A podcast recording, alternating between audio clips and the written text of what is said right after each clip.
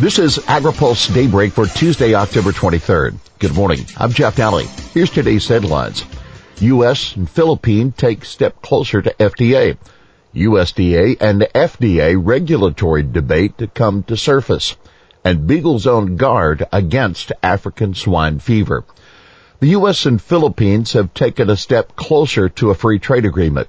The National Pork Producers Council believes the Philippines' 104 million people living on thousands of islands in Southeast Asia would make a good partner in a bilateral free trade agreement, and that came a step closer to happening yesterday. U.S. Trade Representative Robert Lighthizer and his Philippine counterpart announced that the two countries agreed to improve agriculture trade by working towards reducing tariff and non-tariff barriers. Jim Heimerl, NPPC president and an Ohio pork producer said the Philippines is a large pork consuming nation with a fast growing population and growing middle class. It also has some of the highest food prices of any Southeast Asian nation and would benefit from a free trade agreement with the United States. As of now, the Philippines levies an average of 20.5% in tariffs on U.S. meat products with the highest rate at 45%, that according to the World Trade Organization. The U.S. sold about $100 million worth of pork to the Philippines last year, but that could increase substantially if the two countries enter an FTA together, according to the NPPC.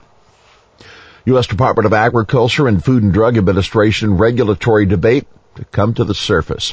The back and forth between USDA and FDA over regulation of cell culture technology will take center stage this week. Today marks the beginning of a two-day event discussing the potential hazards, oversight considerations, and labeling of cell-cultured food products derived from livestock and poultry, the two entities say. The day will kick off with comments from Ag Secretary Sonny Perdue and FDA Commissioner Scott Gottlieb, who have both previously offered their own thoughts on the regulatory debate. At an FDA meeting in July, Gottlieb cited FDA's past experience with novel food technologies and our extensive background in cell cultured technologies in the medical space as something that could inform the agency's approach to use of technology in food production. Perdue is supportive of a joint regulatory approach offered up by Memphis Meats and the North American Meat Institute in August, telling reporters earlier this month that's what we'll work toward. Today's meeting will focus on the current regulatory framework and potential hazards from use of the technology. Tomorrow's discussion is expected to delve deeper into the regulatory questions. Beagles on guard against African swine fever. African swine fever continues to spread in China and Europe, raising concerns of the U.S. that the highly contagious disease threatens farmers' livestock here. While there is no commercial vaccine available yet, the USDA is touting its last line of defense against the malady, and that beagles. Hardy, one of the dogs trained to sniff out illegal pork and other ag products at the border, recently uncovered an effort to smuggle in a roasted pig's head from Ecuador. That according to USDA Chief Sonny Perdue at a tweet yesterday. Perdue in a separate statement said African swine fever is a devastating, deadly disease affecting all kinds of pigs, both domestic and wild, and keeping our pork industry safe is a top priority.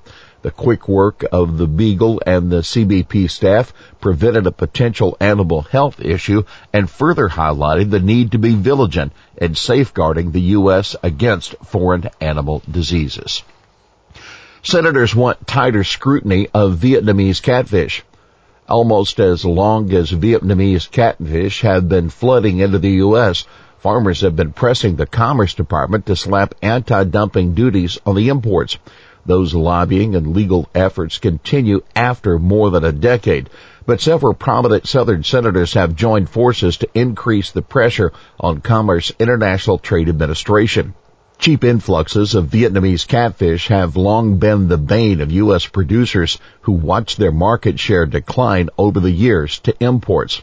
Senators Cindy Hyde Smith, a Republican of Mississippi, Richard Shelby, a Republican of Alabama, Roger Wicker, a Republican of Mississippi, John Boozman, a Republican of Arkansas, Bill Cassidy, a Republican of Louisiana, Tom Cotton, a Republican of Arkansas, John Kennedy, a Louisiana Republican, and Doug Jones, an Alabama Democrat, are criticizing Commerce for going easy on HVG, a major Vietnamese catfish exporter.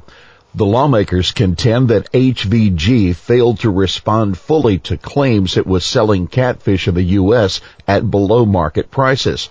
But the Commerce gave the company a chance to refile new data after the intervention earlier this year by the Vietnamese embassy. We are troubled by this series of events. As in recent years Commerce has consistently found significant dumping by Vietnamese fish fillet exporters and has determined repeatedly that many exporters have been uncooperative in responding to the department's questionnaires. The lawmakers said this in a letter to Commerce Secretary Wilbur Ross. They continued, our catfish farmers rely on strong enforcement of U.S. anti-dumping laws to ensure they can compete on a level playing field. Well, that's Daybreak for this Tuesday, October 23rd. AgriPulse Daybreak is brought to you by Watkinson Miller and Dairy Management Incorporated. For the latest news out of Washington, D.C., visit agripulse.com. For AgriPulse Daybreak, I'm Jeff Daly.